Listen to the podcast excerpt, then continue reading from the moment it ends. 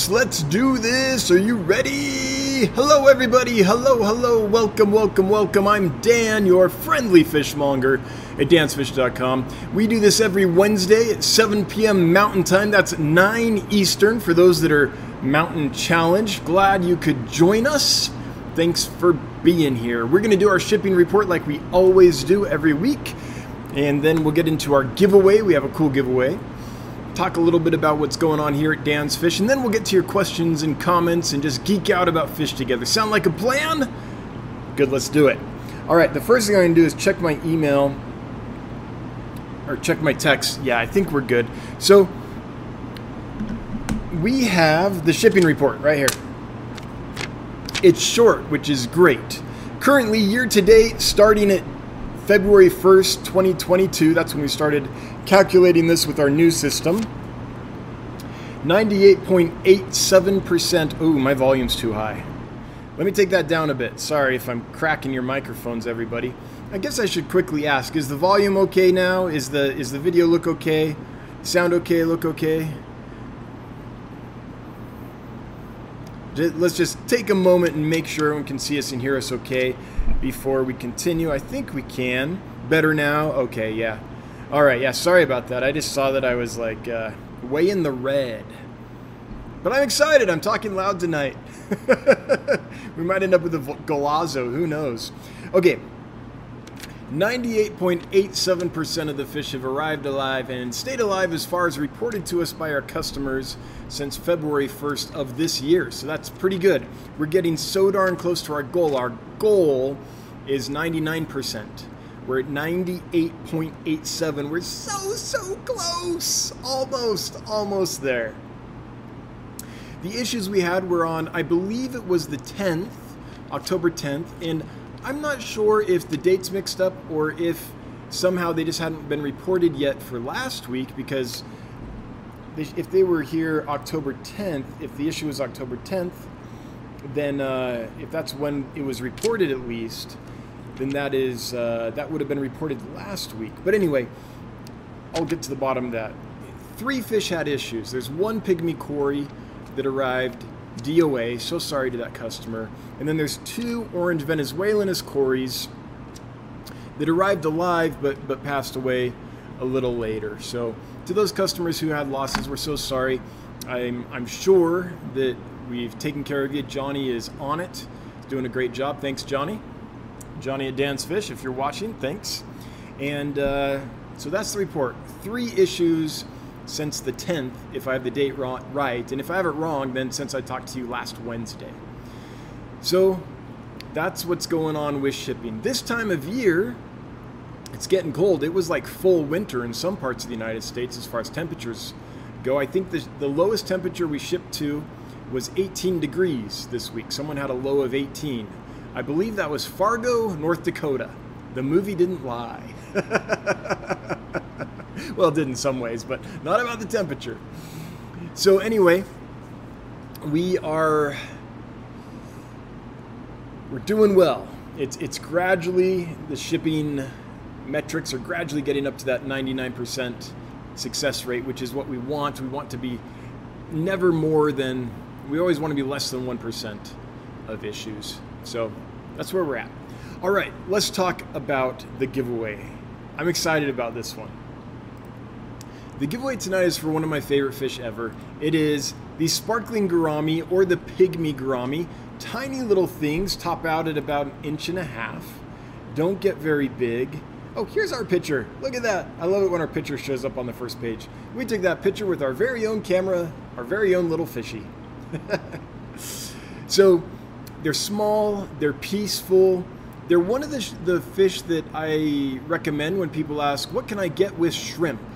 Because they're so small that they're going to have trouble uh, harming your Caridina or Neocaridina shrimp.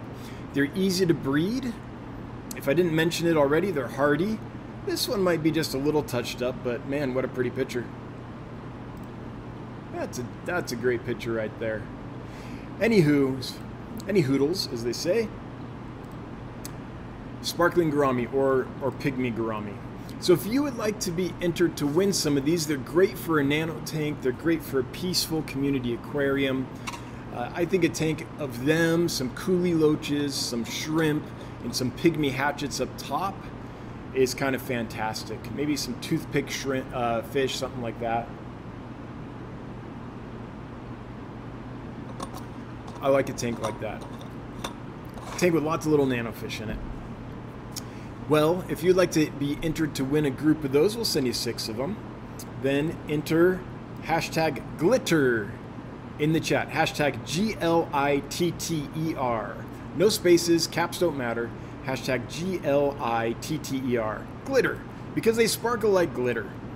New common name, the glitter gourami. No, don't don't do it. we have enough confusion with common names. We don't need any more. great little fish, and I see some folks are entering. So great. We're up to 66 eligible users, 69, 72, 77, and they keep coming in. Alrighty. Well, we'll see a little later tonight who the big winner is. okay, what's going on here at Dan's Fish? Well, yesterday I finally released the Amazon Puffer video. I, I like it a lot. There's still things I need to do better I, as I make videos, but so far, I think this is probably the best video I've made. I think it will probably hold your attention. I tested it on kids, so I'd show it to, to kids and see like when they started looking away, when they got bored, when they started looking at their phones or whatever. Because if, if I can get kids to pay attention, then I think I think I can get anyone to pay attention. So, how do you keep attention for a 20 minute video? Well, I've tried my best. There's a few things I would change. So, the next video I do, I'll make a little different, differently. But I really like it. So, if you're into Amazon puffers or just want to see a video about Amazon puffers, check it out and leave your feedback in the comments. I did get one piece of feedback, which I, I think is right, which is that the sound effects were too much, and that might be true. The reason I did that though is when I showed that to kids, they would laugh every time the boing sound effect happened, and it would keep them engaged. So I maybe went a little too far with it though. I think what I, what could have happened is if anytime I introduced a new thing, it had that boing sound effect, but then if I showed it again later, I didn't re-boing. Too much boinging. Let the jokes fly.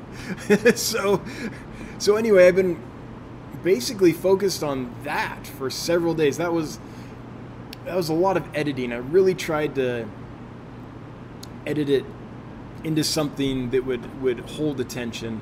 And whew, respect to every editor out there, every YouTuber out there. There's a reason why it's so much easier to just grab a camera, go do a quick vlog type tour, throw it in the can, and load it up, right?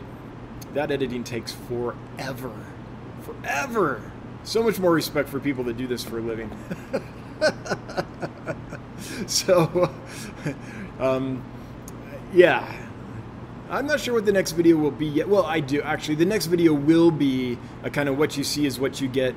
Take you around, show you some of the new fish. There's been folks that have been wanting to see the new African fish forever, and I've been holding off to wait till they're kind of colored in and fat and sassy and stuff. And uh, but it's been long enough. So I'll show you some of those, show you some of the other really cool stuff we have. So some amazing gobies. We have actually a wide variety of really cool fish. So there's no way I can show you all the new fish, but the, the next video will be let's take you around. Let's let's show you uh, some of the stuff that people have been wanting to see.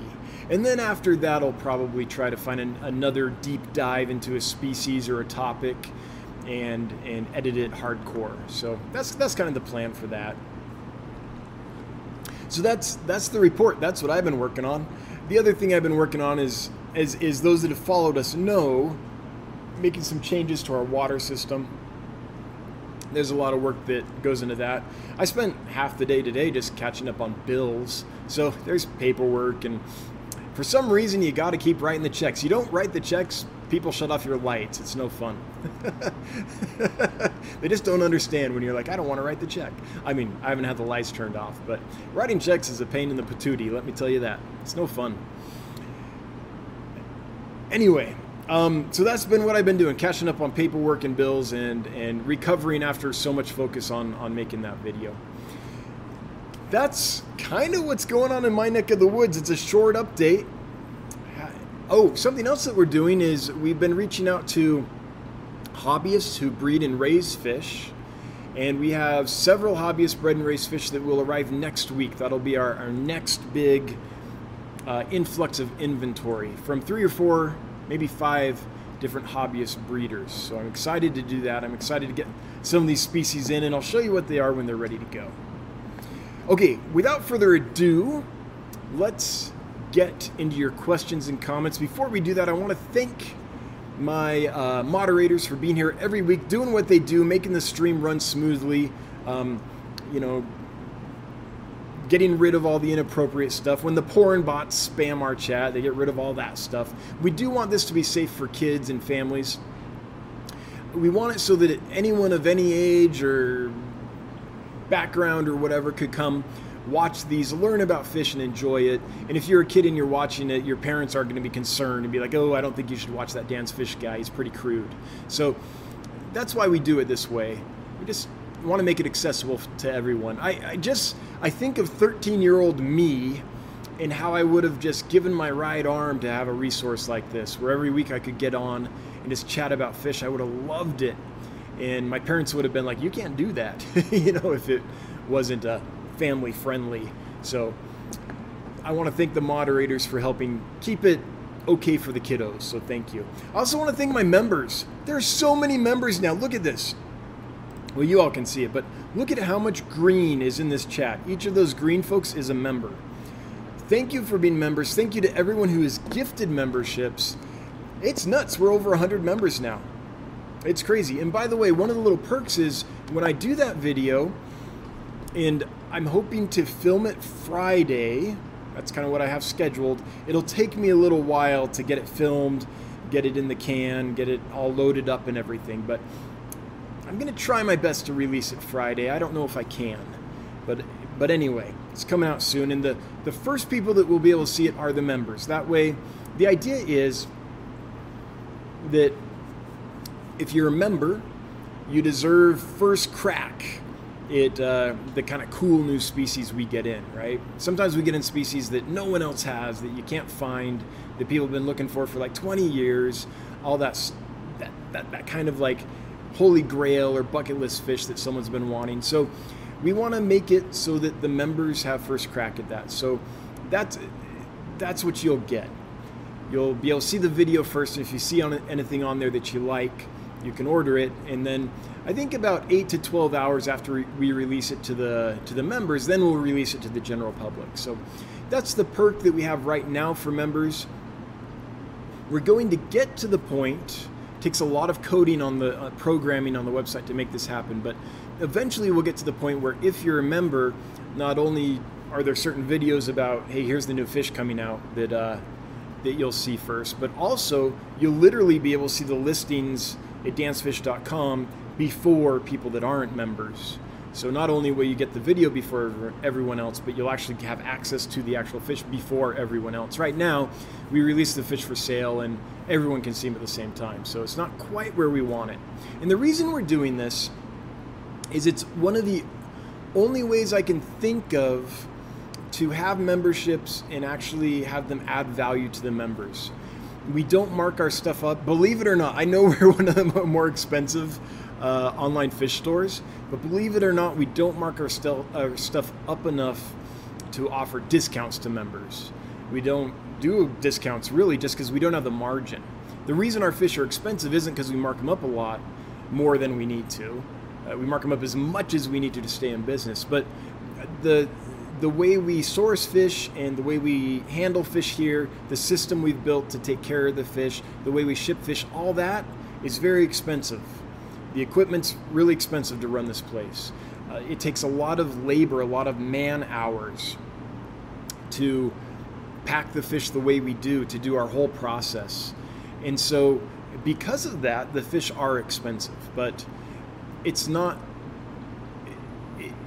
it's not that we're marking them up enough we can say, hey, members get 20% off or anything like that. We just don't have the margin. We would go out of business. So this whole time I've been trying to think, people for years now have been saying, why don't you do memberships? And it's like, because I have nothing to offer the members. this is the only way I could think of to add value to members, like real like value. Get a fish you, be able to get a fish you've been waiting for. Um, have access to a fish before any you know non-members have access before the world at large has access is is a perk that I think has value. So that's why we're doing that, and that's where we're going with the memberships. Again, though, it takes a ton of coding, and right now, right now there's there's a whole lot of coding going on. Things like every every few months you have to update your servers and update the programs that talk to the servers and it's not a static world. So right now Random Arms is busy just trying to make sure everything's kept up and talking so the site doesn't go down because this the server might say, "Hey, we no longer support this version of this thing you're using," and we have to go and change all that. So right now, there's a lot of that going on just to kind of keep the store up, up and running.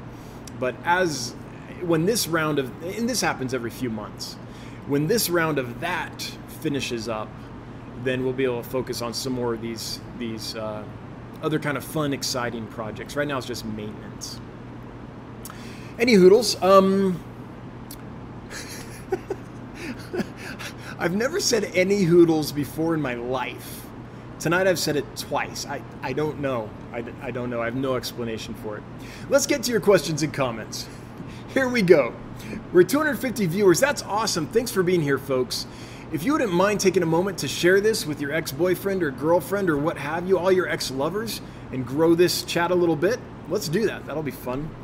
The first question or comment that I can see is here it is Leo 209 Aquatics. When are they going to go on the site? Oh, they're already on the site, most of them. Now, there are still some of the fish they just aren't ready to go yet. But everything that has made it through quarantine and we feel confident will arrive alive and hale and hearty and fat and sassy to you and do well for you is listed on the site right now. Now, Johnny was going around today uh, and, and doing an, uh, every few days, every week, a couple times a week, we go around we're like, okay, what looks good now? now? And we look at the history. We keep track of every death, every problem. We know on this date this many died. On this date this many died. On this date they started getting ick. On we keep track of that. We keep track of all the treatments all those things. So once once we are confident there haven't been well a lot of fish never have die off right? They come and they're fine and in two weeks we can let them let them go. But some come and they struggle. Once they haven't had a death for a while or they haven't had any issue we're treating ick or what have you that we've had to treat for a while and they've been stable for a while then we can list them. So it's this kind of this constant thing we have to do of keeping track of every tank how it's doing and as things stabilize and are ready to go updating and updating and updating. And that never ends because we're constantly getting new uh, fish in and constantly selling out of other fish, and so that, that cycle just continues. But as of today, uh, as of the last round of that cycle, everything that's ready to go has been listed, but often there is no pictures because it takes us a long time to get the pictures. It's hard to get good fish pictures, takes a lot of time. And so basically, I'm going to go around and take some videos so you can actually see what we have on, on a lot of these species. All right.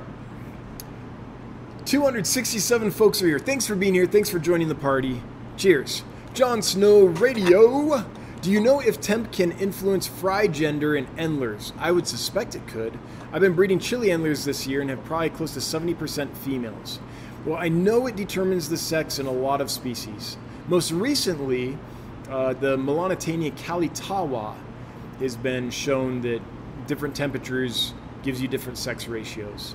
And it's this is true for a lot of fish. So I would not be surprised at all if it was true of endlers. Now, I don't know of any study that we could point out that says, yep, we did this scientific study and here's the result. But I wouldn't be surprised if it's out there, especially for guppies, which are close enough to an endler that if it affects guppies, chances are it's also going to affect the endlers. So I bet it's out there, but I don't know it. If anyone here knows that study, I'm not talking just like, you know, the, the typical hobbyist lore or the, you know, anecdotal thing. I mean, an actual study that, that talked about this and knows the result. If you wouldn't mind telling us so that we can uh, give Jon Snow Radio a better answer than I just did, that would be great.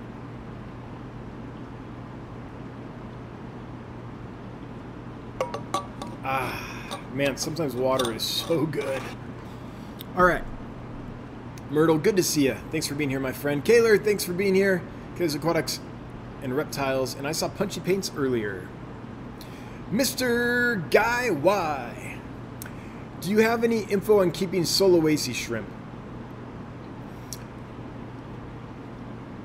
Here's the main thing with those hard alkaline water, warm temperatures. Apart from that, you can treat them like a cherry shrimp, as far as I've done so far. Now, I should give a big caveat on this. We have about five or six species of Sulawesi type shrimps right now. And they're doing great. But this is my first time with them, so I don't have a lot of experience. But I know, what I know from the research is hard alkaline water and generally pretty warm. So that's what I would go with. We treat them just like cherry shrimp, apart from that. We have wood in the tanks. It's old, so there's biofilm on there. They're in well established, well seasoned tanks. I wouldn't put them in a new aquarium by any means, but good, stable water parameters, and they eat anything. They do, what's interesting about them is they do hide a bit. They'll hide under the wood and they'll come out when they're comfortable, they'll come out. But like cherry shrimp, you'll put in a tank and they don't usually hide, they go right around eating, right? Same with like crystal red shrimp and things like that it was interesting to see these guys that maybe because they're closer to, to the wild than cherry shrimp and things, which have been bred for generations in aquariums, um, that they kind of hung out under the wood. They come out to eat, and they they're getting more bold now, so they're out a lot more now. But it was interesting to see that they wanted to do that. So that's my thoughts. I don't know a lot about them, but that's that's what I've experienced so far. Survival of the fittest. Never too much boinging. I did a play once called Boing Boing, which was pretty funny. It's a slapstick comedy. Tyler Brown, howdy Dan. Well, howdy right back at you, Tyler. Hope you're doing well. Luke Stone Mountain, loved the video. Yeah, probably just turned the volume down a bit on the sound effects. Pinch the ears a bit with the headphones on. Oh, yeah, if you were with headphones. See, when I'm editing these things, I'm at my desktop computer, and I've got these super old, antiquated speakers from the 1990s, probably, that are barely functional. So I should probably give it a listen through with headphones on before I release it. Didn't even think about that. Yeah. Yeah. Good point. Mountaintop Puffer Keeper, I enjoyed the Amazon Puffer video. Hopefully, I figured out how to unlock those files for your future use. I'm looking forward to delivery tomorrow. So pumped for that order to arrive. I'm pumped for you to get it. So uh, we have a, a, pair of schoutedeni puffers on the way to Mountaintop Puffer Keeper in the hopes that Mountaintop can breed them and uh, we can start buying our puffer supplies from Mountaintop. That would be fantastic right now, the ones we're bringing in, we import. Sometimes we get wild in, sometimes we get aquarium bred and raised in, but they all of them are coming. They're being imported. The ones that we can get. I would much rather buy from a from a hobbyist here in the United States. I think that's the way to go. So, hope they do well for you. And and thanks for taking the time to to work on those files for us. We'll we'll find a use in the future. Leo 29 Aquatics here. Take my money. thanks, Leo. And uh, you know, anytime you want to throw money at us, we're happy to take it. No worries. If you have if you have cash to spare, we're good at hoovering it up. We can do that. Scotty the Fish Freak, need more killie videos. Oh, I agree. I agree. I'll get to that.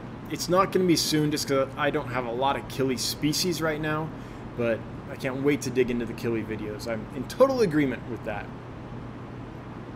Hunter McLaren, Hi, I recently lucked out and found a female black tiger Dario. Boom! Good for you, that's awesome. What's a good breeding setup for Dario species? So I would do, I mean, you want, I, I would say, like, choke it with plants, like half the aquarium, just a bunch of plants. Java moss, maybe some Java fern. I'm trying to think of who did the great video on their Scarlet Badis breeding, Dario Dario. It's not Black Tiger Dario, but similar enough, it's kind of going to be the same thing. Oh, is it Scarlet Aquatics? Is that their name? Anyway, there's a couple good videos out there that show how they do it. And they, they just spawn in the plants. And besides that, I know nothing. I've never raised the fry. But people that do it, uh, I, I know it's been done. I've never done it myself, though. But I know how to. I think I could get them to spawn, but beyond that, I wouldn't know. I don't know how big the babies are. I don't know anything about incubating the eggs. Yeah, but I would say to get eggs, uh, uh, an aquarium, I don't know, five and a half gallons, whatever, and like half of it just like Java moss and Java fern is where I would start. Shady Grady, I started a black worm culture after watching your video and it is thriving. Thanks. Oh, I'm so glad to hear that. Nothing like being able to, to grow your own black worms. Right now, what's the cost for blackworms? It's something ridiculous, like wholesale before shipping. Is it like 22 bucks a pound? Like, this is like the finest cuts of beef prices. like, and, and with shipping and at retail, you're, I don't know, are you at 50 bucks a pound? So if you can grow your own black worms, that's amazing. That, they're worth their weight in gold. I'm feeding them our green laser core to our. I'm feeding them the, the cories. No, I'm feeding them to our green laser cories, and they love them. But I'm getting detritus worms in my tank. Oh yeah, that can happen. Now I look at detritus worms just as another food source. I love them for feeding juvenile fishes and things like that. So, now, planaria maybe not as much, but detritus worms, great little fish. Fish food.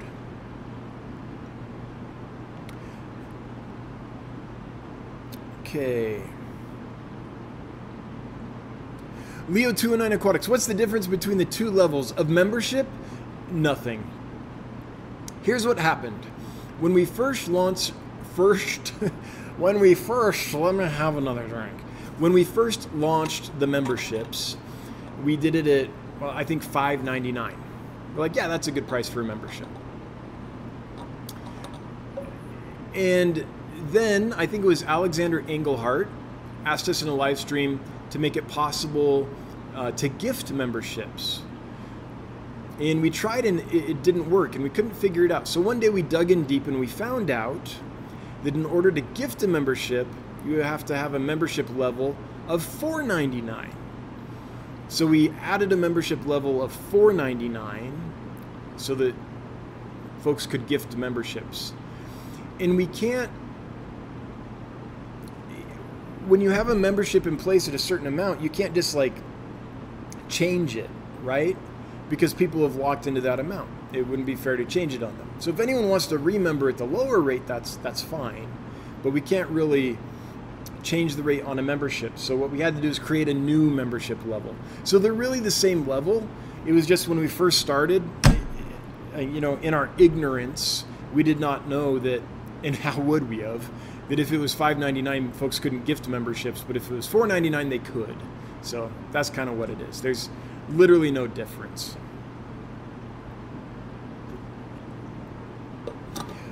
Cool. Susan says the steak endlers are so cute and frisky. Thanks for the amazing service. Oh, you're very welcome. I hope you enjoy them. That strain came from Alexander Engelhart, and uh, they've been breeding like crazy for us. The easiest endlers I've ever bred even in a completely bare tank, literally, this tank had glass sides, some sand on the bottom, and an air stone. That's it. Bred like crazy, didn't eat the babies ever. So, the easiest Endler I've ever bred and raised. I'm glad you like them. Hope they do well for you. The Fish Geek. How often do you get hobbyist bred fish? Anytime I can. It's my, my favorite way to get fish. So, a couple things we have to buy in quantity, and it's helpful if you're a hobbyist that has several species available, or or a very you know a species we can't get anywhere else available. Things like that make it make it easier. But we love buying from hobbyists. In, in our experience, there's no better source for fish. We like to support the hobby and we get better stuff when we buy from hobbyists. Now, sometimes there's a little bit of learning curve with shipping and all that, but we're willing to help folks with that and we've we've helped several folks get, you know, proficient at that so we can buy from them. Stephen P 2003 Aquatics. Hey, not Stefan, hope you're doing well. Here's money to say thank you for allowing us to pay money for the first opportunity to spend money.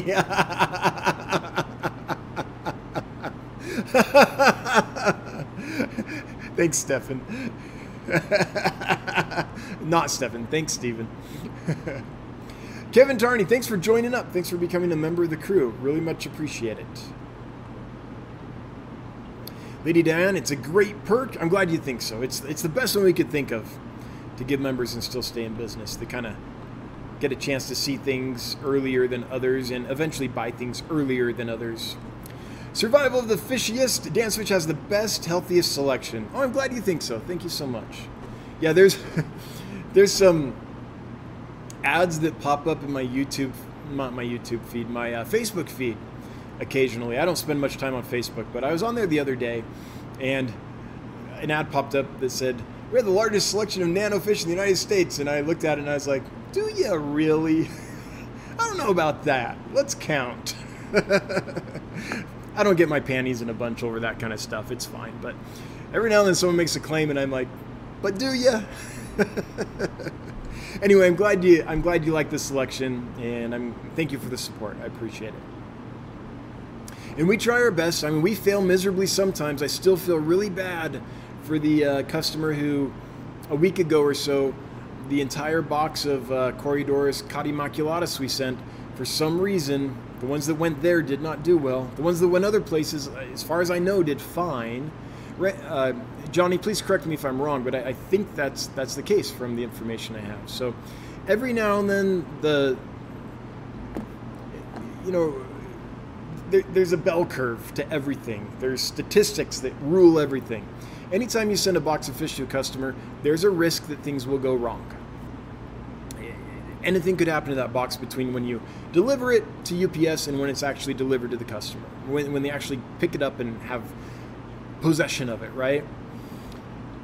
We do everything we can to make sure that's successful, but that bell curve says that right around, right now, right around 1% of the fish we send out will will have a problem. And every now and then it's your turn on the bell curve.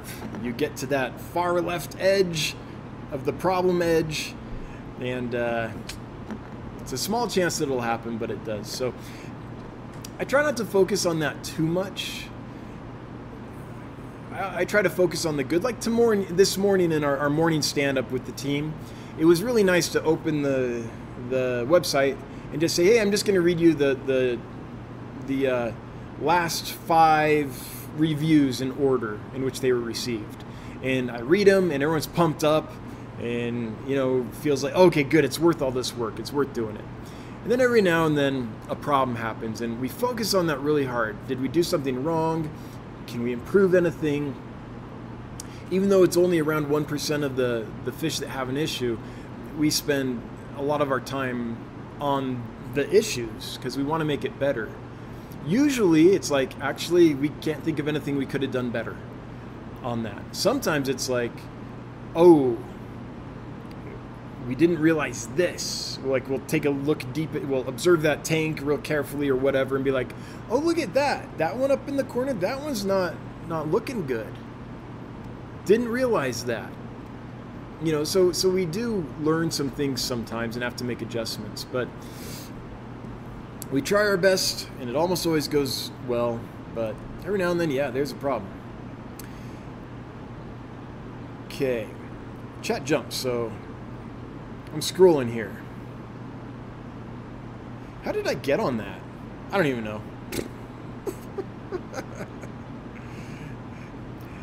Danio Plecostomus. Now, there's a hybrid that would be interesting. One of the best member perks out there. Oh, cool. I mean, once we actually build the thing where you can see on dansfish.com the fish as a member before the world at large, then I think it'll be really good. So I'm looking forward to that.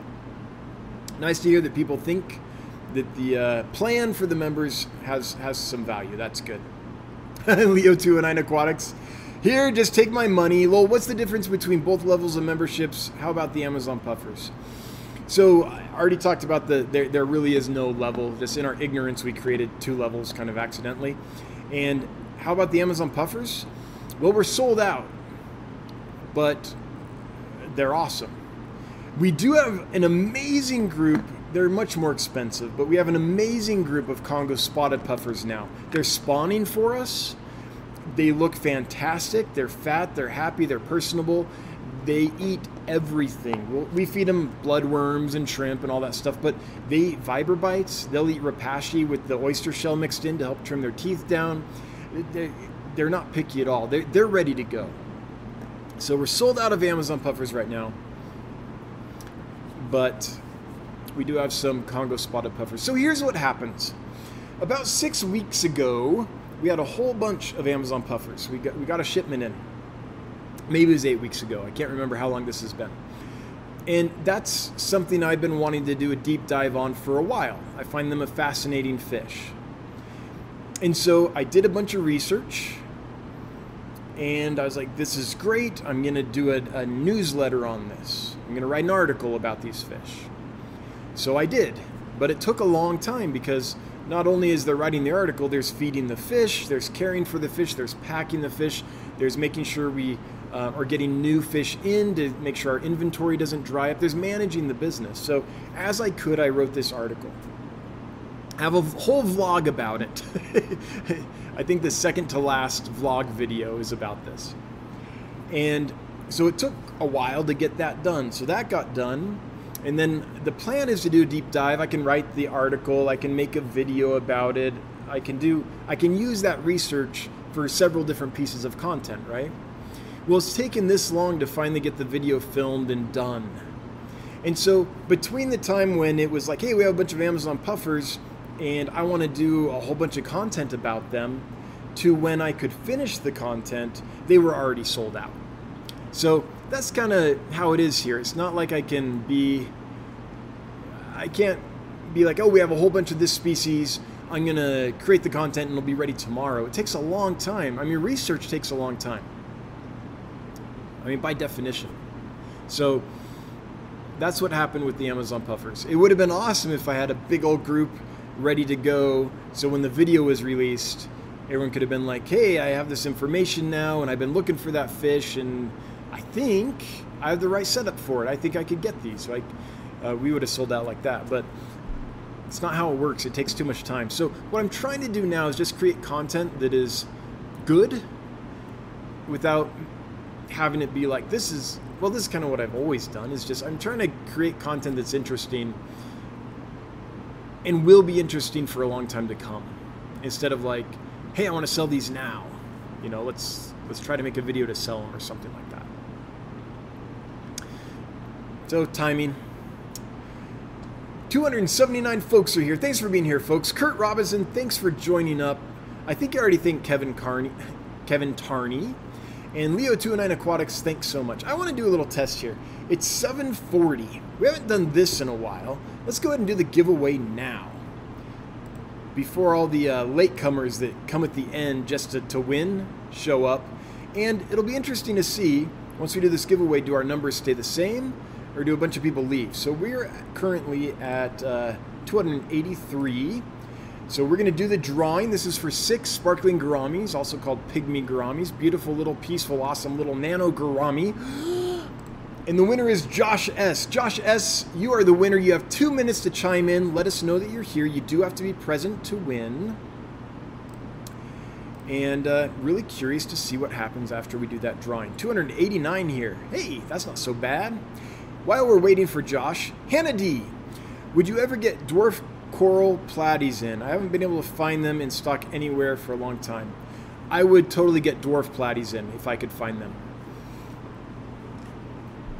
like teacup, I think they're also called. I brought them in once before, and I'm still not sure if they were truly a teacup or if they were just young and ended up getting big later. If anyone here in chat bought any of those, would you let me know? Did the teacup platies we had that once? We've only been, able to get them in once. Did they stay teacup or did they end up growing into normal size platies? Those, it's so hard because if I'm buying from, this is one reason I like buying from hobbyists. If I'm buying from a hobbyist, it's likely they've bred the fish for a few generations or they got it from a friend who's been breeding it for a few generations. And we, we kind of know that that strain is fixed. We know what it is. And when they sell it to me and I sell it to you, it's much more likely that you're going to get the thing that we all think we're getting.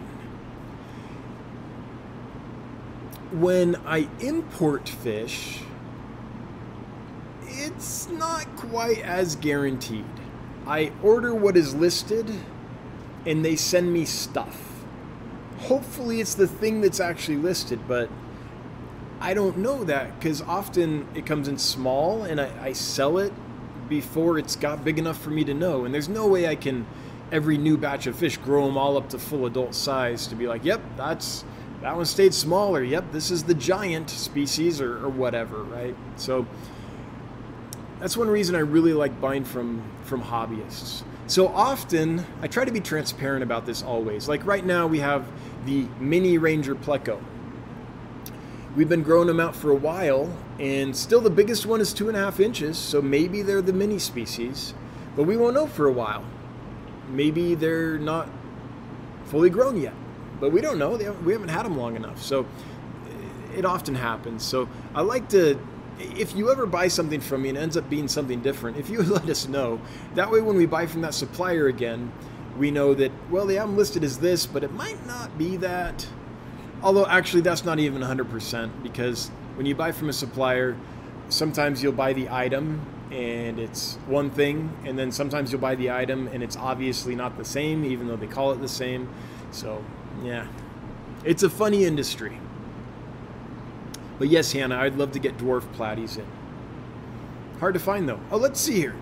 Did our man join in? Josh S says, I'm here. Thanks, guys. All right, Josh S., you have won. So if you wouldn't mind emailing your first name, your last name, and your mailing address to hello at dansfish.com. That's H E L L O at dansfish.com. Then uh, we can arrange a shipping date with you and, and, get you all taken care of. So thanks for playing, thanks for participating. And now we're at 285, 287. Hey, it's actually going up. That's cool. I always wonder, I'm like, are folks just here for the giveaway? 283. All right, we'll see how it goes. And every now and then I like to mix up the time we do the giveaway just because I feel like sometimes in the last 15 minutes a lot of folks show up hoping to win. and I like to give you guys that are here early a chance to win. Because it's like, yeah, they're not here just for the giveaway. Those are the folks that should win, right? Ginger Coates, Ginger Coates has joined up. Welcome to the Fishmonger crew. And Ginger, thank you for being such a great customer. We really appreciate you. Thank you so much. Whew, where are we at? John Keith Gardner. I'm looking at doing a 60 gallon aquarium for nano to 1.5 inch fish. Do you have any ideas? Oh, I have so many ideas, John.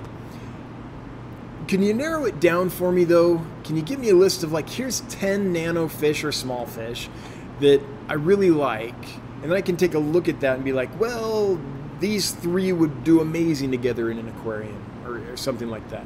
There's just thousands and thousands of options. Off the top of my head though, I probably do like pygmy hatchet fish up top or a species of half beak up top, a small half beak. On the bottom, I do pygmy cories. I just think they're fantastic. And then, I don't know, I still like the idea of in the middle doing the sparkling gouramis. But that's just like one option. There's so many different options. And personally, I would rather do large numbers of all those species than put like 10 different species in there and only do like two or three or six of each. I don't know what, what size tank is it. This is a 60 gallon. Oh, yeah. So, in a 60 gallon, I would love large groups of these. I would do like three, one in the bottom, one in the middle, one on the top, and I do large numbers of those three species. Just to me, aesthetically, I think there's something really interesting that happens when you do that. And suddenly you see these fish doing new behaviors because they're in larger groups.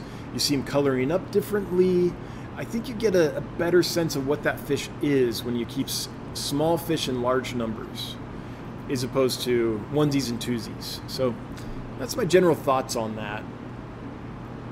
Cat with corn dog. I don't know why that hit my funny bone, but that's hilarious. Got three pairs of golden fantail mollies and a seal point angel from you guys last week. Everyone's doing fine for a bit. However, notice the angel has a prolapse. Ooh, that's not good, and died this morning.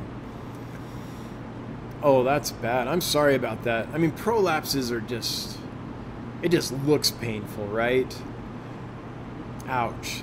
And I'm never sure what causes that. Could be diet, could be could be lots of different things. I'm so sorry that happened. Yeah, prolapses are no fun. And that's not the kind of thing like if you look at a fish and it has ick, you're like, "Oh, I know what the issue is. I know how to treat that. It's fine." Like a prolapse, that's a whole different thing. Man, sometimes I wish I was a fish veterinarian. I, I could do so much good. Adam Lash, thoughts on using Amazon puffers as dragonfly nymph control in outdoor tubs? We had a few issues with dragonfly nymphs this summer. Enjoyed the puffer video immensely. Oh, I think they would love eating dragonfly nymphs. I mean, as far as will they take care of the nymphs? Oh, yeah, I think so. Will they do well in the tubs? I, I guess it depends on the size of the tub, how it's set up, its temperature, and all that. Uh, the Amazon puffers don't like it cold. So that's one thing to keep in mind. And the habitats they come from, the temperatures swing in the dry period and the wet period, but they're fairly s- stable during most of the year. Like the dry period, fairly stable temperature throughout the dry period. The wet period, fairly stable throughout the wet period. And there are some fluctuations, but in a temper, I don't know where you live or what kind of night versus day shifts in temperature you experience, but I think you would want to insulate that tub and heat it and keep it a pretty constant temperature. So if it was the right size tub and you could keep it a good temperature, then I, I mean, yeah, why not? Space Guy TY. Easy, not east. Oh, I, I misspoke probably. Bad damn. You know, I do that a lot. Wow, 290 folks are here. We did the giveaway, ended all that, and more folks showed up. That's pretty awesome. So who's here? Kids Aquatics and exo- and reptiles. I just want to say exotics. Kids Exotics and Reptiles. Hey, great stream, Dan. It just needs a little pippy. Amen. Amen to the pippy.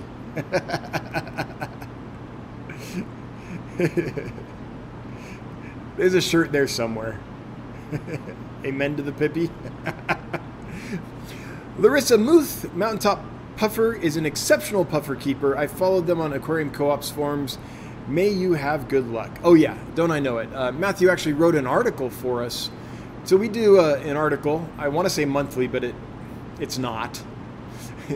don't have the time to actually make it monthly. But we do a, a frequent article where newsletter article, and Matthew was kind enough to write one for us on breeding uh, how what is it baileyi, the hairy puffer. So yeah, I, I agree. Platies are us. My blue calico platies came in and doing awesome. They are shoaling and scho- schooling with the other platies. I'm glad to hear it, and I hope you like them. Aren't they pretty?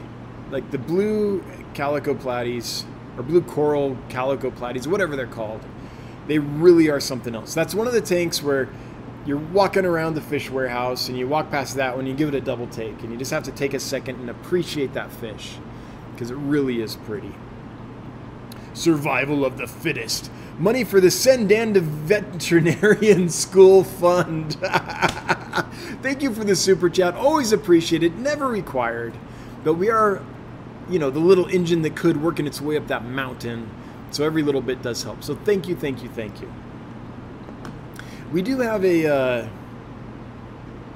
a follower who is currently attending uh, the what is it uh, aquarium health program at the Oregon State University, the one that Dr. Tim Miller Morgan helped found. And it would be awesome if, if when they're done, if, uh, they come work for us. I think that would be awesome. So there are a couple irons in the fire along this line. Nathan Hovey, would you say what would you say is the lowest temp cichlids all around could go? I keep cichlids from all different areas. Well, the issue there is there's some very specialized cichlids. Let's take soda cichlids, for example. They want to be, what is it, 90, 95 degrees Fahrenheit? Because they come from these hot, s- spring fed alkaline soda lakes. So they wouldn't do well at low temperatures. So there's no like one size fits all, but there is a, a one size fits most. And that would be the mid to upper 70s for, for most cichlids. I, I would hesitate to go much below the mid 70s though, because so many cichlids are from the true tropical areas, South America and, and uh, West Africa. So I wouldn't go much below the mid 70s on a rando cichlid tank.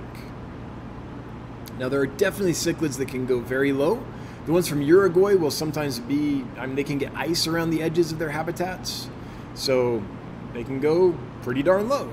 And but that's an exception, right? Most of them, I'd say mid 70s. I'm thinking 75 ish degrees, 74 ish degrees. And of course, if they're kept in the mid 80s and then you buy them and put them straight in that, they might have issues. So I, you know, depends on where you get them, how long it would take to adjust them to those temperatures.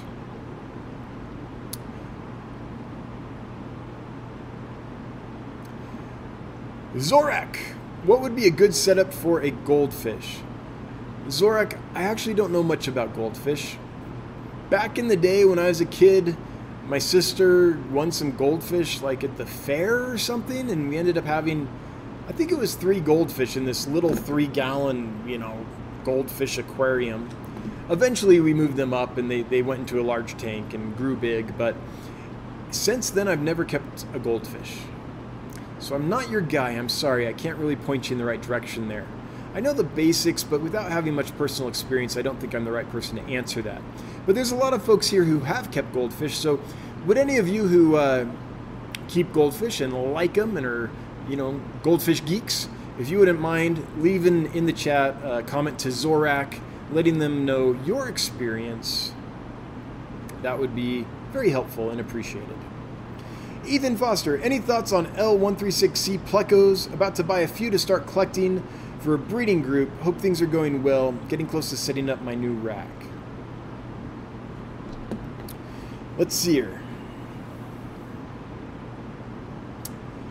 The main thing about the 136s I've noticed is once they hit four or five inches, the males are pretty combative. Now, you can definitely keep multiple males in a tank. I've done it, but it was a 75 gallon tank and there were a lot of different hides, lots of caves for everybody. I think you might run into problems though if you have multiple males and it's a small tank or there aren't a ton of caves, things like that. So that's what I would keep in mind if I was getting those. Apart from that, uh, the 136 is super easy, super hardy. Yeah, nothing besides that was of any concern. Jennifer Weaver, good to see you, my friend. Hope you're doing well. Amazon Research Center for Ornamental Fish is currently doing work on apisto reproduction. Temperature is an issue. See their website. Yeah, we, we know about temperature with the pistos as well, for sure. There's been work done on that. And it sounds like there still is. Matt, are you still hiring? Yes. Thank you for bringing that up. I should probably say this. So, we are looking for a content creator. We're looking for someone to be our Jimmy, our Jimmy Gimbal, our Swisky. Someone who can come in and help us create YouTube content, help take pictures for the website, uh, take pictures for social media content, that kind of thing. We would really like to find that person. That's something that, that we're missing right now. Now, that is an on site, in house position because we need that person to literally be able to take the camera and go take pictures, right? You can't do that from a distance. And if you want to live in beautiful Sheridan, Wyoming, great little town, we're so glad we moved here. We moved here because we were in Los Angeles and our our oldest child, our daughter, was about to start kindergarten and we went around looking at the schools and we were like, yeah, we can't raise our kid here. No offense to anyone in Los Angeles. Uh, geez, I, I don't want to sound like if you put your kids to school in Los Angeles, you're a bad person. I, I grew up with lots in California and like it, I went to school with lots of people that grew up in Los Angeles and went to schools there. And nothing, I'm not trying to say anything bad about it, but we were fresh out of grad school. We were very poor. And for the places we could live, looking at the schools that our daughter would have to go to, we were like, we want to, we want her to have a better chance than that. And so that's why we moved to Sheridan. We're glad we did. The schools here, the school that they went to was a blue ribbon school. It's, they've had a fantastic education, a lot of extracurricular stuff to do, try different things to learn and develop. It's been a, it's been a good move for us. So I'd recommend it highly. Man, I still feel like my explanation of why we left Los Angeles was like elitist or something. I, I didn't mean that. I, I don't know how to say it, except for we were wanting our kids to have a different experience. That's the best way I can put it. Couldn't afford to live in the big city, so we moved to a small town, basically, is what happened. So, anyway, where was it going with that? So, yeah, if you want to live in a great little town, I don't know if whoever's listening, I don't know if you're a family person or not, but raising kids here is awesome and you like content creation, please send us an email hello at dansfish.com. We want our Jimmy. Regina Phalanges, seven smackaroos. Thank you so much for the super chat. Always appreciated, never required, but it makes my wife super happy when money falls out of the computer screen onto our laps. Hello, Dan. Do you think your spotted silver dollars would be okay with a single delhezi bichir. Bichir is 8 inches in solo. Thanks for everything. Yeah. I think they're too big for a bichir to eat them. Or bichir, Polypterus. Johnny, what do you think? Johnny has a lot more experience with these kinds of fish than I do, with silver dollars and such. So, Johnny, if you're listening, would you leave a comment at Regina Phalanges and let her know what you think? I think be okay, but Polypterus do have a pretty big mouth on them.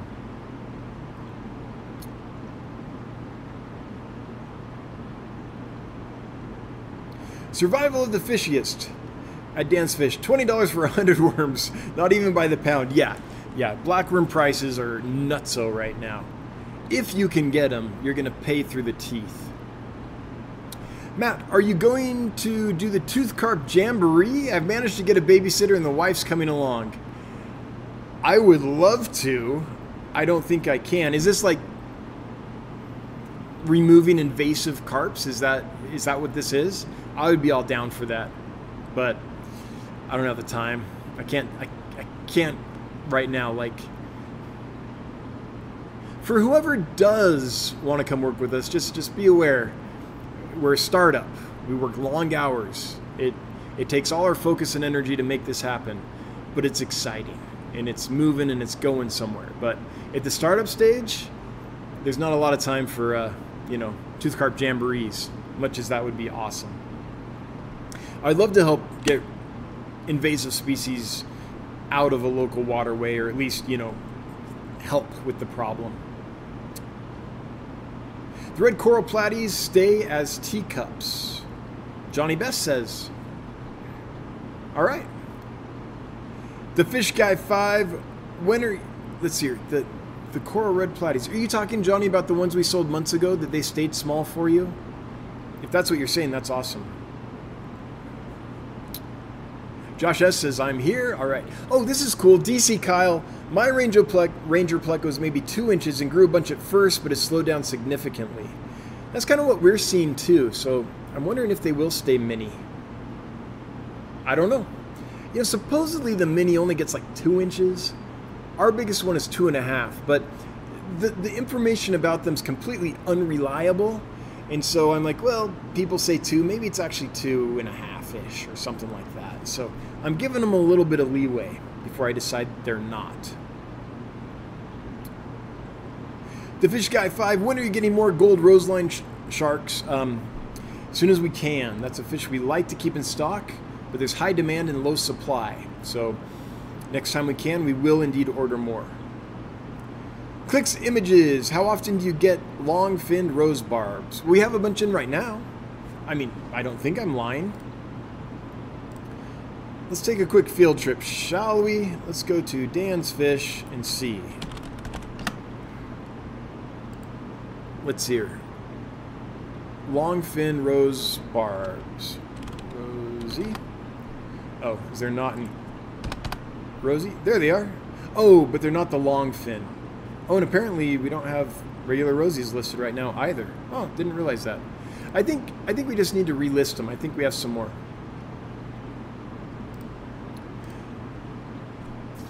I don't know. I'll, I'll, look at getting more of the long fin. So it's tricky with the long fin rosy barbs because if you get a bad strain and you get these stringy fins and it's not good, it's, uh, it's just it's not a fish that I i would be proud to sell.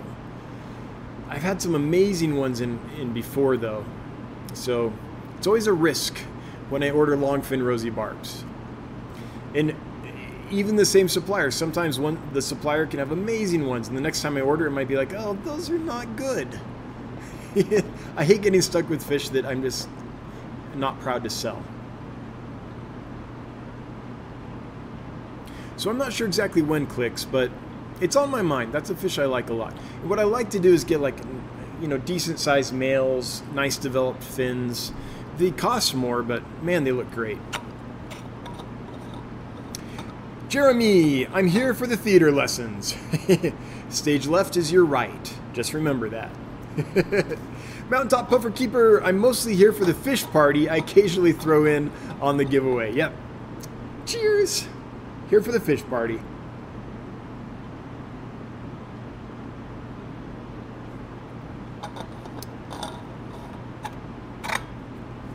Aquaballs, hope you're doing well. I'm here to see fish and think about my next breeding projects. Breeding fish is the funnest thing. It's, it's, it's what I love about the hobby the most. It's just so interesting to see all that behavior and the different strategies that they've developed to be able to reproduce. Some of these fish live in very hostile environments or surrounded by a lot of species that they have to compete with, and they've had to figure out a way to reproduce in, in that reality and it's just interesting to see how they've done it. And then the colors that they develop and the, the dances they do it's just you see like david attenborough doing those documentaries showing the bird of paradise and how beautiful it is and it's doing this awesome display and i'm like that is pretty. That reminds me of a thread fin rainbow fish you know? It's, it's, fish are mind-blowing when they spawn as far as color and their behavior and their dances. Mm. Melissa Turner, what is the difference with the Emperor Tetra and the Kerry Emperor? I'm torn on which one to order. Well, they're different species. In fact, I think they're different genuses. So they're similar, but they're different fish. It's mainly, though, practically in like keeping them in your aquariums. It's more about just which one looks the best. As far as behavior goes and size and things like that, it's not that much different. So I just be like, which color palette do you like the best? Do you like kind of a purplish fish, or do you want the that that would be the Kerry, right? It has more blue and kind of purplish on it, or do you like the Emperor Tetra? It's just up to you. Which one floats your boat? But uh, technically, different species and yeah, different genus. Okay, now I got to look at that. Okay, another field trip um, Emperor. Or. Yeah, okay. yeah, exactly. So Nematobrycon is the Emperor Tetra, and Inpaichthys, Inpaichthys, sorry, is the Carry Tetra. Yep. Okay, cool. I thought I had that right. When they when two things are a different genus, it, then they're they're quite different scientifically. Like they've come from they've they've evolved on different pathways enough to be a completely different genus. Still closely related, but different genus. When they're just a different species in the same genus, they're just more closely related. It's like cousins versus second cousins or something like that. Yeah. But behavior wise, size wise, all that, I, I would say it's just about the color palette, which one you like. Okay, beat that horse. Let's move on. Mega Mindy Lou, I love my new pygmy cories from you. Do they breed? The babies must be microscopic. They do breed, and the babies aren't big. and unlike a lot of cories, these guys like to breed more in plants. I, I would have a big clump of Java moss in there for them to breed in. Ira Nelson, is there a particular brand of heater you find more reliable than others? I'm fixing to replace a few that are reaching the end of their life. I wish. I wish I knew a good heater. I don't. Yeah. Yeah, heaters are a problem, and I, I don't. And if you want to go super, super safe, you can go to Jehmco. You can buy these really high quality stainless steel heaters, and you can put them on a controller. So that would be pretty safe. Or to be really safe, you could take, I guess, almost any heater and plug it into a controller. So uh, let me show you what I'm talking about so this might make sense. Because I don't think this is, let's see controller. There it is, temperature controller. Okay, so at Jehmco, they sell these temperature controllers. And what this is, is it's a unit with a probe here. Can I? Yeah. Yeah, picture's not going to get very big, but it's got a probe on it. You put that probe in your aquarium, and this little display on the controller you can set to a specific temperature. So you can set that display to, I don't know, 75 degrees if that's what you want to keep your, your tank at 75 degrees and then you get your heater and you plug it into the controller. This little thing here is an outlet. So if you have a heater that has a thermostat in it, right, you can set your heater to, I don't know, 75 degrees. And then you set your controller to 73 degrees. No, that's not right. You want to set your heater to um,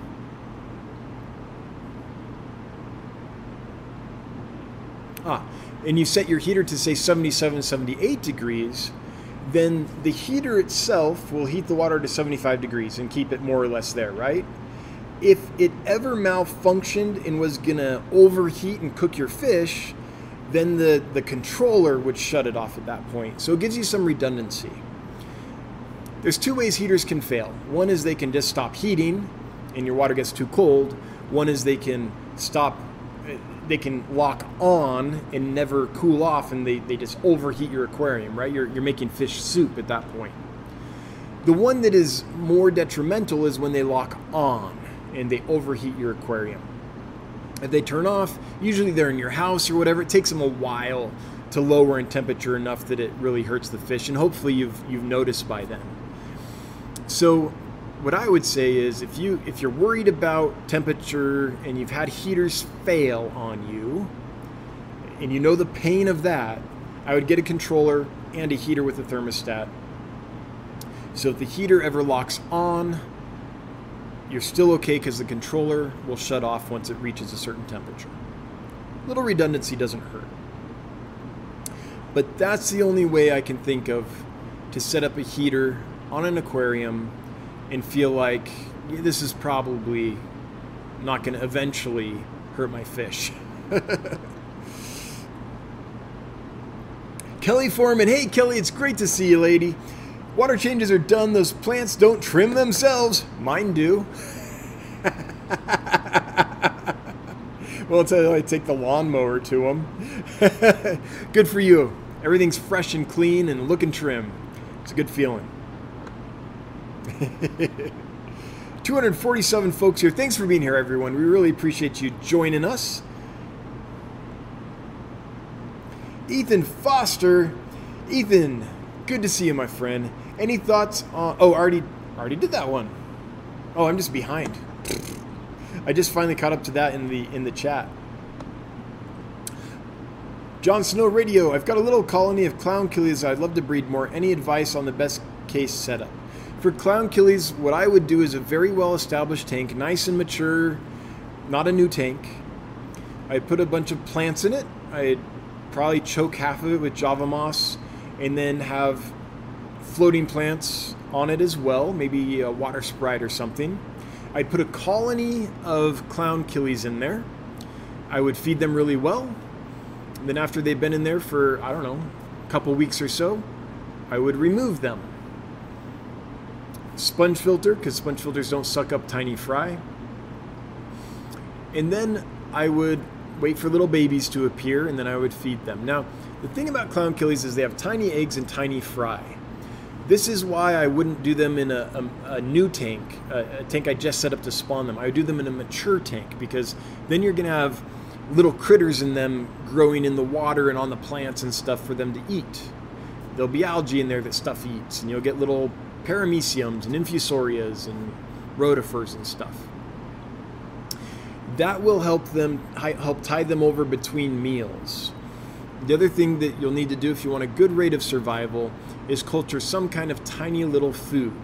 Baby brine shrimp's probably going to be too big for them, so you're probably going to want to do infusoria or rotifers or paramecium or something like that. So that's how I would go about it. Have tiny food ready and have a mature tank to kind of help help them have something to graze on between meals.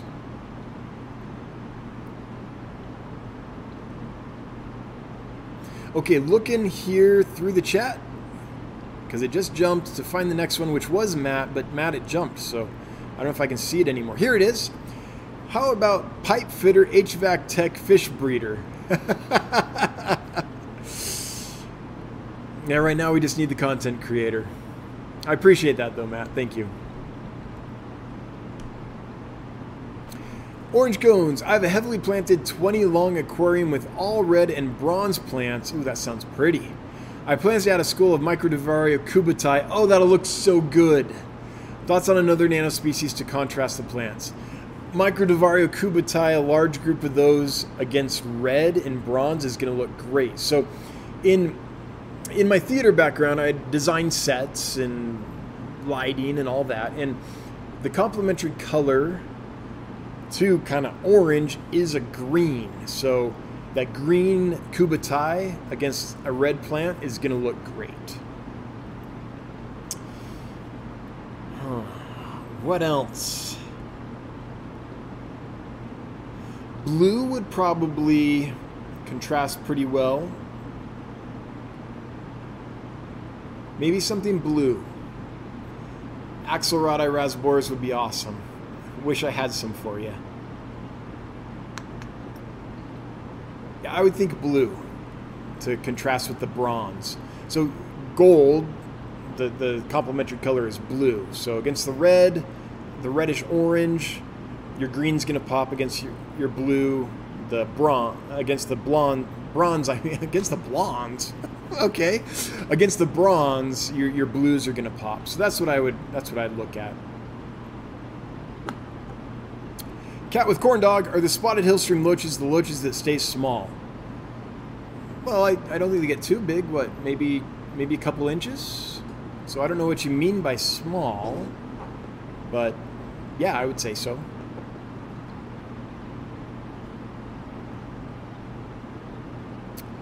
Matt, Toothcarp Jamboree is a killifish convention hosted by the Wisconsin Killifish Association. Okay. I guess my mind went to like Asian carp. yeah, because killifish are egg-laying tooth carps. That makes sense. I, I don't know about this event. Is this new or am I just out of touch? Yeah, I wish I could go, Matt. I'm uh, right now though. I'm I'm I'm tied to the office, as they say. I mean, it's a warehouse, but I, in my mind, I was thinking like a trip to like go fishing and, and remove as many Asian grass carp as possible. it's a little different. I'd love to go to a Kili convention though. That'd be fantastic. In Wisconsin's the place, man. There's so many Kili keepers up there in that area. The Fish Geek. It is hard to ship fish. It is, but there is a process that if you follow it, you'll have decent success, at least in my experience. We have a video about it, so if you go to if you go to YouTube and search Dan's Fish shipping, then it, it should pop up, and hopefully it can help. There's a lot to take into consideration, but I would say if you uh, there are processes you can follow to have good success. Also, Taro, I don't do snow anymore. Yeah, I don't blame you. Snow's a coming, and I'm not looking forward to it. To tell you the truth, it's now that now that I've been working in a tropical environment for a while. As soon as the winter kind of comes on and gets actual cold, it takes me a while to adjust. When I was teaching theater, it wasn't as big an adjustment because I wasn't in. This is a hot space. What are we at right now? We're at 80 degrees now. Earlier today it was 83 degrees in here. And that's air temperature. The tanks stay about 79.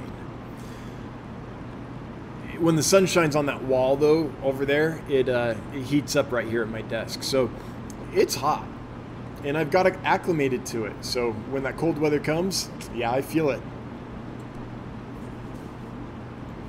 Kurt Robinson, do you, do you have to feed live food to baby rainbows to have any success? Oh man, sorry about that. that came out of nowhere. As they say in the movie Elf, did you hear that? Um, no.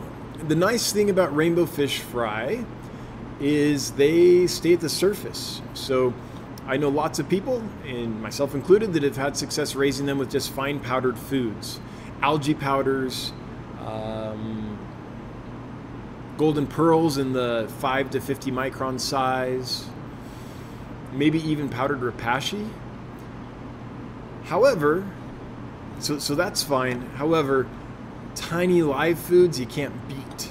If you could culture infusorias and things like that, that, that would be great as well.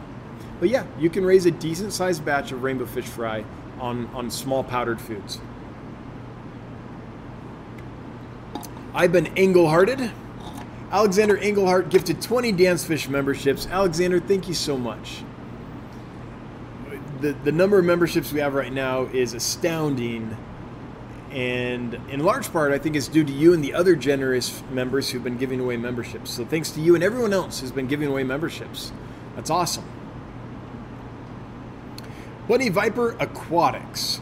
I'd love to have some longfin cherry barbs. Any chance of those? Sure.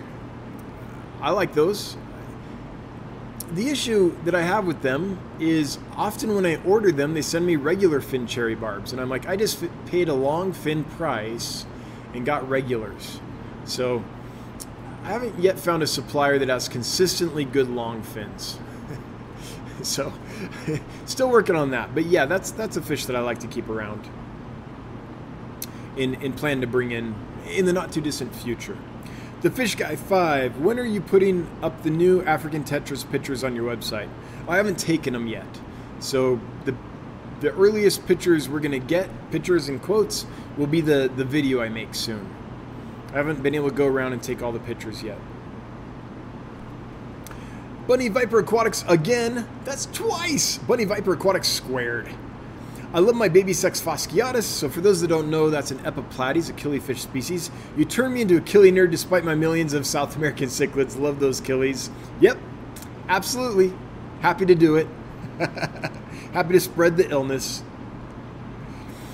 Nino Franklin. I'm interested in angelfish, but I want an expensive sought after one, so if they breed, I can easily sell. Do you know of any? I would say that the seal point angels are one that uh, you could probably sell easier than a normal common strain. I mean, there's a lot out there. a high quality koi angelfish, like a really high quality one, those can fetch a pretty penny. You might want to try, uh, what is it, Angels USA or what's the name of that company? I think it's Angelfish USA. They're online. It's been breeding a high quality strain of those for years. There are the blue avatars, if you can get a hold of those. Those are awesome and they go for quite a bit. So yeah, there's several out there, but right now the oh, um, the the wild types, if you can breed Leopoldis, or right now we have some awesome Rio Nanays, the spotted Rio Nanay angelfish. If you breed those, those will go for a pretty penny as well. So I'd say wild types are some of the fancier strains like the seal points.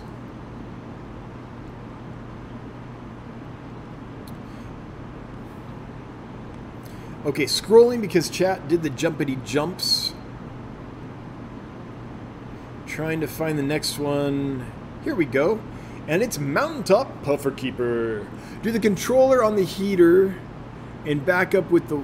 Okay, so do the controller on the heater and back up with a Wi Fi probe alarm that emails me if it went wonky, high or low, plus the puffer cam to verify what's happening if it's a rare species. Okay, yeah controller, and then uh, an alarm that is emailed to you. Yep. I mean, anything you can do to make redundancy, because heater's gonna fail, it's just a matter of time. And if it fails on, ooh, that's bad and it's bad quick. If it fails off and it's cold, that's bad, but it's bad really gradually. I mean, assuming it's in a house and not outside in the snow or something. Bunny, like you think that doesn't happen, but have you seen Lucas Bretz's videos of his outdoor fish ponds? Bunny Viper Aquatics, I constantly find killie fry in my tanks. I've moved plants around. How long do those takes the eggs take to hatch? With uh, non-annual killies, I want to say about a week to two weeks, depending on the species and the temperature, is what it would take for the eggs to hatch. A week to two weeks. Jon Snow Radio.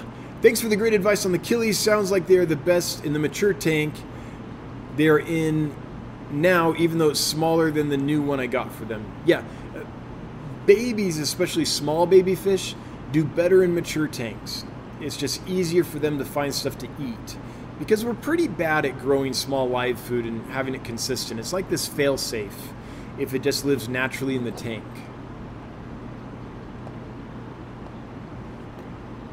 How are your clouded archers? I'm one click away from getting a small group. Our clouded archers have been rock solid. I think they're going to do great for you, Regina. Oh, that was a bunny viper. Sorry. anyway, not to plug the archers, but they're fantastic. The, the group has been rock solid. They're doing great. Nawandu. Do you have. Now, I'm sure I'm saying that wrong. but that's what I'm going with. Nawandu. Sounds like a Star Wars, a planet in Star Wars. Do you have recommendations on fish for community setup for a 40 breeder? Yes, but there's thousands of them, so I need you to narrow it down for me. If you could let me know like 10, then I could look at that list and help narrow it down. There's just too many possibilities uh, without having some starting point to help you out. Ginger Coats, we have snow in upper Michigan. I believe it. I was shipping to Michigan this week, and I was like, "Ooh, that cold." Welcome to everyone who just got a, a membership gifted to them by the great and powerful and wonderful Seer. What should be the, the name? By his, instead of his majesty, by his generosity, Sir Engelhart. Congratulations to everyone. And thanks again, Sir Engelhart, the generous. Okay, looking here, and here we go. Ice Demon 1515. Have you ever considered selling chameleon whips? Yes, I love chameleon whiptails. I like them a lot. I've had a couple species, but here's what gets me trigger shy about them is they're very expensive and I've yet to find a supplier I'm super confident in. So that's why I haven't brought them in if I can find the supplier that I'm confident in, I'll bring them in all day long. But dropping that kind of dough on a fish and having it be like a wild import and then seeing that the import has not been treated correctly is just heartbreaking. So, yeah. Still looking for the right source. But I love those fish. I like all kinds of whiptails. Alrighty. Oop, chat jumped, sorry. Here we go. Scrolling and. There it is. Greg Jones. Hey, Greg. Good to see you, my friend. Looking forward to sending you some fish. Is it heat pack season yet on your end? Sending some non fish supplies to share with your staff as well. Cheers. Thank you, Greg. That's awesome. And I'm, I'm looking forward to the improvement on the Trident. I'm curious to see what that is. Let's see here. For us, it's heat pack season, yes. Our, our lows right now are in the 40s, upper 30s, around there. So it's definitely getting cool here, for sure. Night Owl Arium. Ever played with tiger teddies? Never heard of them, but just picked some up. Any tips? I've never kept them.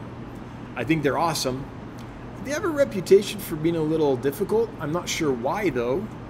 And I don't know if that's true generally or just like one or two influencers had trouble and so I heard that. But I, I don't know much about them. Anyone here is is um, Guppy Barn here or Fish Barn here? Mike, if you're here, or anyone else has kept tiger teddies, if you could drop some knowledge, let's get the hive mind on this to help Night Owl Arium out. I always want to say atrium, it's Arium. Last Raven 215, do you have any advice on breeding threadfin rainbows? Same advice as breeding the clown killifish. That's how I would do it. Mature tank, lots of plants on one side, and remove the parents after a couple weeks and have small live foods available. And you can feed powder foods as well if you don't have live foods. It's, it's easier to feed, I think, rainbows and blue eyes powder foods than it is most killies. All right. That, I think, is our hour and a half. I think we're done. I want to thank my moderators for being here and volunteering their time, doing what they do. Thank you so much. Really appreciate you. Hey, Chevy Fish. Hey, Punchy Paints. Um, and, and I mean that. Thanks so much. I want to thank everyone that's a member. Thanks for joining up. We'll get you more perks as as we can, but just thanks for supporting. As we work on that, I realize right now there's not a ton of value, but we're getting there. But I guess people are finding enough value just in this kind of stuff that they want to support, and that just tickles me pink. So thank you very, very much. Everyone that threw money at us, thanks for the super chats. Alexander Engelhart, Thank you for giving away memberships. That is so very, very helpful. Everyone that joined up, the new members, thanks for joining up. That's awesome. Okay, where to now? Oh, yes. If you're lurking, hail the Lurker Nation. If you're watching on the replay, hello from the past. And if you're listening on the podcast, thanks for listening. We'll be back next Wednesday, same bat time, same bat channel. Until then, I sincerely hope you have a good one. Thanks, everybody. I really enjoy this. Thanks for geeking out with me. Till next week, bye bye.